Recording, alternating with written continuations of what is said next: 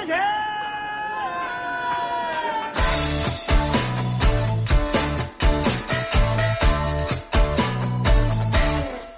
客官来了，您呢？说是嬉笑怒骂，京字京韵，老北京字里行间，品茶听书，逗你笑。本节目呢由喜马拉雅 FM 独家播出啊，感谢您收听老北京茶馆。我呢是喜马拉雅上最会讲北京故事的丁儿爷。咱们呀，接着上回书的给您讲。上回书呢，咱们说到贞观之治，李世民千古一帝，天有异象，唐太宗遗恨泰山。这唐太宗李世民，别看啊，千古一帝，但是一辈子都没封禅过泰山。这个这他儿子唐高宗李治呢，哎，成功的进行了泰山封禅。那这李治为什么就有那么大的胆子去封禅泰山呢？其实啊，也不是李治就胆大妄为，这里头呢还真有一个事儿啊。他老爸李世民不如他，所以呢，唐高宗李治才有底气去封禅。这是什么事儿啊？李世民都没搞定啊，他儿子李治搞定了。您别着急啊，咱们呢老规矩。我呢，给您沏上一杯茶，您听我慢慢的白话。说到这个呢，咱得从一个民族说起啊，哪个民族呢？就是突厥。突厥呀，是咱们国家北方的一个非常强壮的民族啊，应该说是一个非常强悍的民族。在唐朝以前啊，就是隋文帝时期。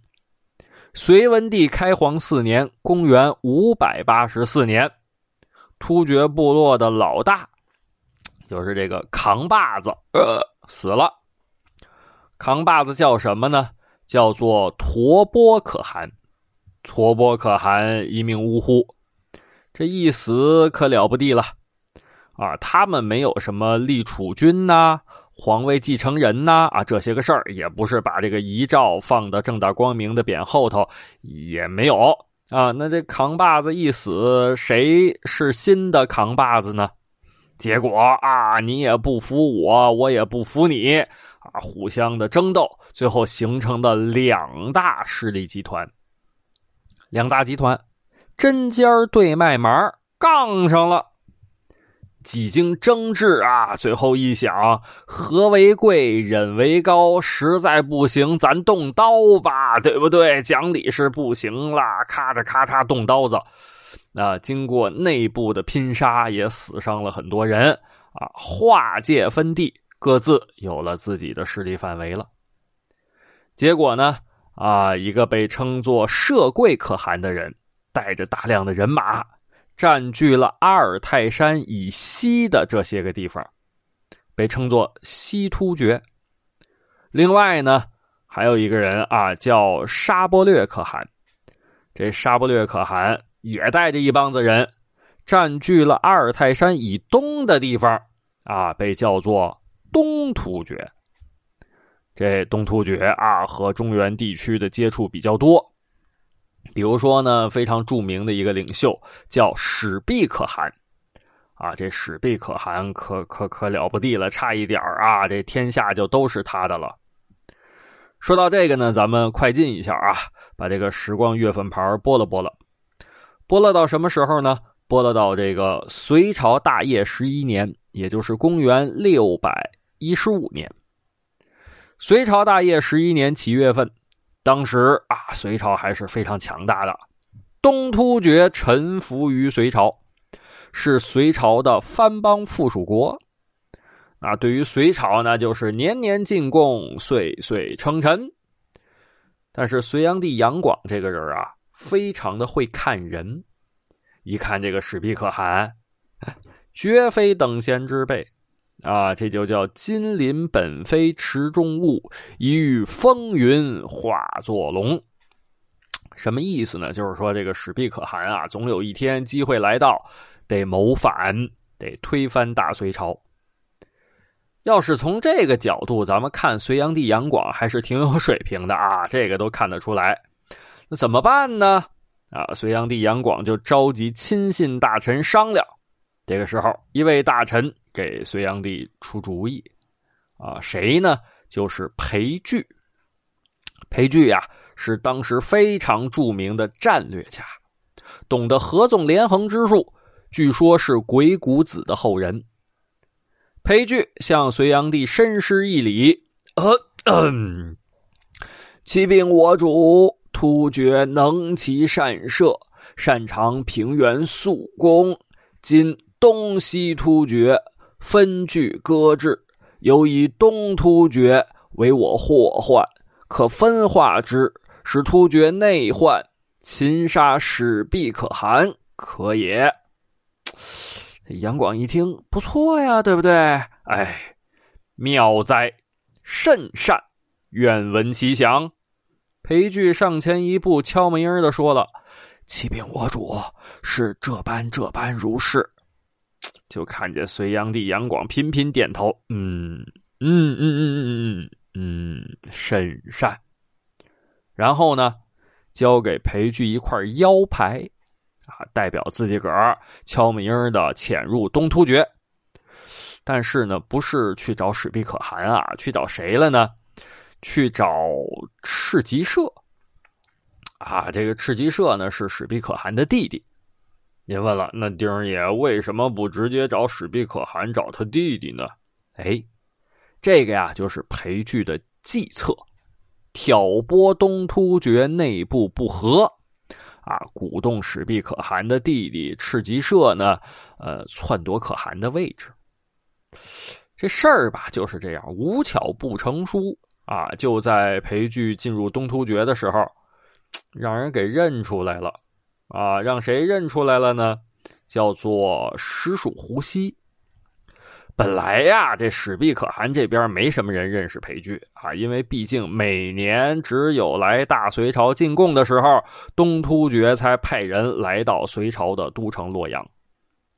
而且这个突厥人看汉人，那就和咱们现在看外国人一样啊，咱觉得这个老外长得都他这这差不多，高鼻梁、大眼睛，对吧？都差不多。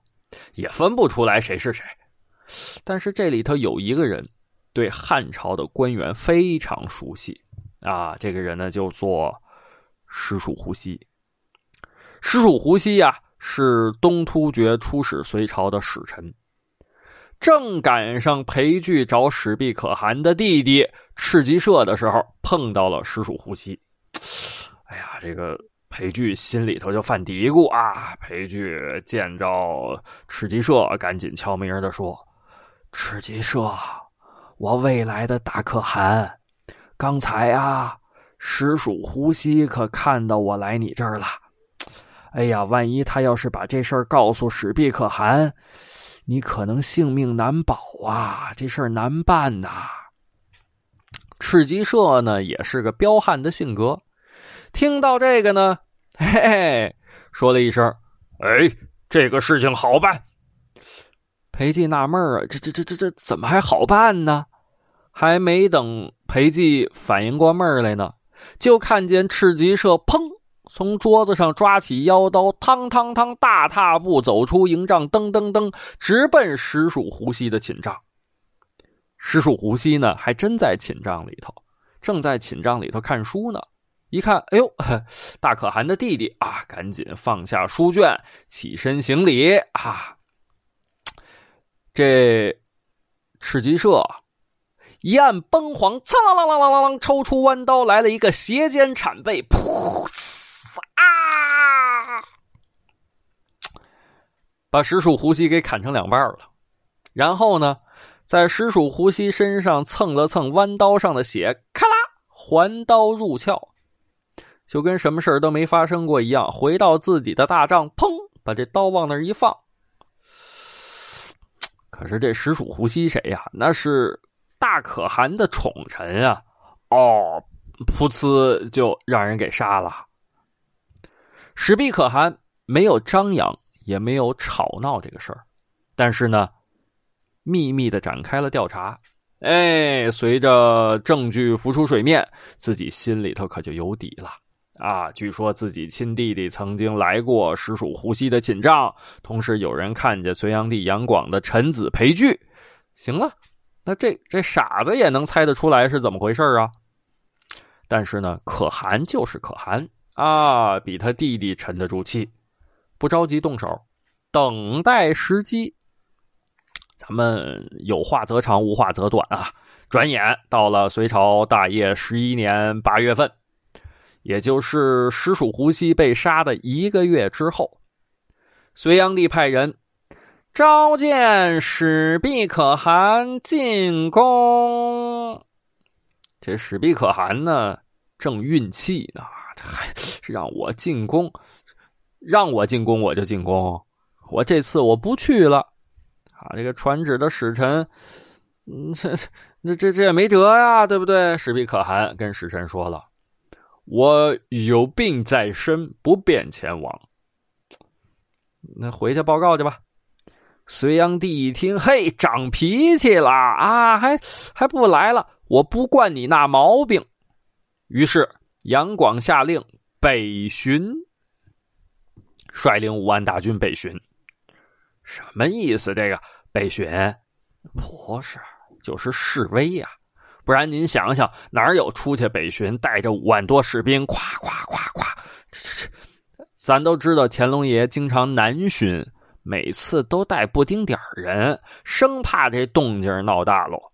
这隋炀帝可好啊，带着五万大军，咔咔咔咔，浩浩荡荡来到了雁门关，背靠雁门关。摆了个一字长蛇阵，就在这个一字长蛇阵刚刚摆好的时候，就看见远处烟尘滚滚，这这这怎么回事啊？好像什么呢？就好像现在咱们这个沙尘暴。隋炀帝很扫兴啊，我这刚来雁门关，想展示一下我的气势，怎么就赶上沙尘暴了呢？就看见隋炀帝手搭凉棚，一看，不禁得倒吸一口凉气。这这这哪是什么沙尘暴啊？这这是骑兵马队呀，对不对？由于人数太多了，所以卷起的扬尘好像沙尘暴。杨广赶紧的下令退退退退回关内。结果啊，刚摆开的阵势合拢起来，稀里呼噜，稀里呼噜，稀里呼噜，退回雁门关了。您问了，丁儿爷，这真的是骑兵马队？那可不是，啊，正是史毕可汗率领的骑兵马队。而且呢，兵力是隋炀帝杨广兵力的两倍以上，有十多万突厥士兵，十多万突厥士兵横冲直撞啊！没几天，雁门附近四十一座城，三十九座被史毕可汗占领了，就剩俩了。隋炀帝杨广呢，就在这两座孤城中的一座，啊，杨广就躲在这个城里头。杨广躲的这座城就叫做雁门。隋炀帝杨广这个时候也不耍威风了，哎呦，跟热锅上的蚂蚁似的啊，来回直走柳。这个时候有人请奏：“启禀我主万岁，我愿率精兵一千，保我主突出重围。”这这这这这谁这么大口气？精兵一千就保着突出重围？谁呀？大将军宇文述。说这个宇文述呢，您可能不知道啊，但是宇文述的儿子非常有名气啊，他儿子就是隋朝末年的宇文化及。当然啊，咱们现在不讲这个宇文化及，宇文化及这个事儿呢，咱们后头给您详细的讲，您呢可以关注或者订阅我的这个节目啊。咱们还是讲宇文述。宇文述说了，皇上，我带着一千人保护你突出重围。这隋炀帝呢，那也会算数啊啊，自己算算啊。雁门关外，史毕可汗军队大概齐十万人，一千人保护着我突出重围，就是一千人 PK 这十万人，就是说一个人呢得得对付一百来人这估计估计胜算不大啊。正在隋炀帝杨广。嘬牙花子的时候，有个人啊，在隋炀帝耳朵边上耳语几句。隋炀帝突然啊哟西，人说这隋炀帝日本人怎么日本话都说出来了？不是日本话啊，隋炀帝说的是有戏，说这个事儿啊有门啊。那这个谁呢？这人，这人是隋炀帝的一个内侍啊。他说的什么呢？突厥风俗，夫人参政，使必可汗夫人，义成公主，乃隋朝宗室之女，可向他求救。所以说呀。呃，动心眼子，谁也动不过什么太监宫女儿啊！这些人一天到晚勾心斗角，那花花肠子多了去了。隋炀帝一寻思，可也是啊，这这没有没有办法了，那这就是没有办法的办法。那到底儿这个办法能不能奏效呢？啊，由于时间的关系，咱们今儿个就讲不了了啊。下一集咱们接着这个给您往下讲，您可一准来啊。